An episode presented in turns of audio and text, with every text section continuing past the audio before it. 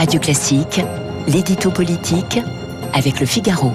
Avec Arthur Berda. Arthur, vous nous parlez ce matin de la NUP, cette alliance de gauche qui traverse encore une zone de turbulence. Oui, car le feuilleton se poursuit cet été sans jamais baisser en dramaturgie. La tension monte même d'un cran récemment entre Jean-Luc Mélenchon d'un côté et Olivier Faure de l'autre. Les deux hommes se sont publiquement affrontés par poste de blog interposé en cause leur divergence sur la stratégie à adopter aux élections intermédiaires qui arrivent, les sénatoriales de septembre, les européennes de l'an prochain et déjà les municipales de 2026, autant de scrutins auxquels les insoumis espéraient présenter des listes communes, mais auxquelles les socialistes, les écologistes et les communistes ont décidé d'opter pour des candidatures autonomes en considérant, à les entendre, que cela n'empêcherait pas de se retrouver lorsqu'il faudrait euh, de nouveau faire l'union, à savoir la présidentielle de 2027.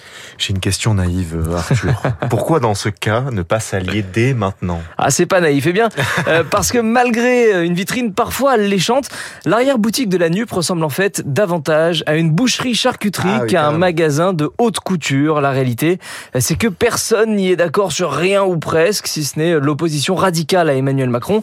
Et les trois élections à venir le soulignent chacune à leur manière. Les sénatoriales d'abord, parce que le triste spectacle renvoyé ces 12 derniers mois à l'Assemblée a définitivement convaincu les sénateurs PS, PCF et EELV de ne pas faire la même erreur que leurs collègues députés et de ne surtout pas s'associer à LFI, les européennes ensuite parce que l'utopique renégociation des traités faussement promise par les insoumis équivaut à une sortie de l'Europe à laquelle ne souscrivent évidemment pas les socialistes et encore moins Europe Écologie Les Verts qui, comme son nom l'indique, penche plutôt vers le fédéralisme que vers le protectionnisme.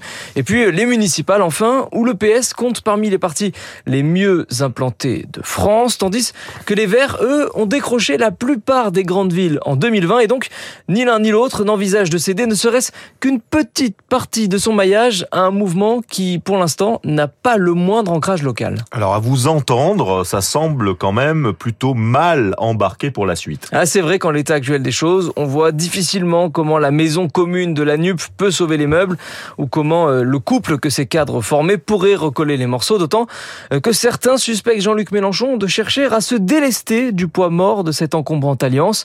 En clair, après avoir tenté d'unir pour se faire élire hier, le leader insoumis semble aujourd'hui tenter de diviser pour mieux régner. Il faut dire à son corps défendant que cela a failli marcher par le passé. Merci beaucoup Arthur Berda. On vous retrouve bien sûr euh, demain à la même heure à 8h10. Merci beaucoup pour cet édito. Tout de suite.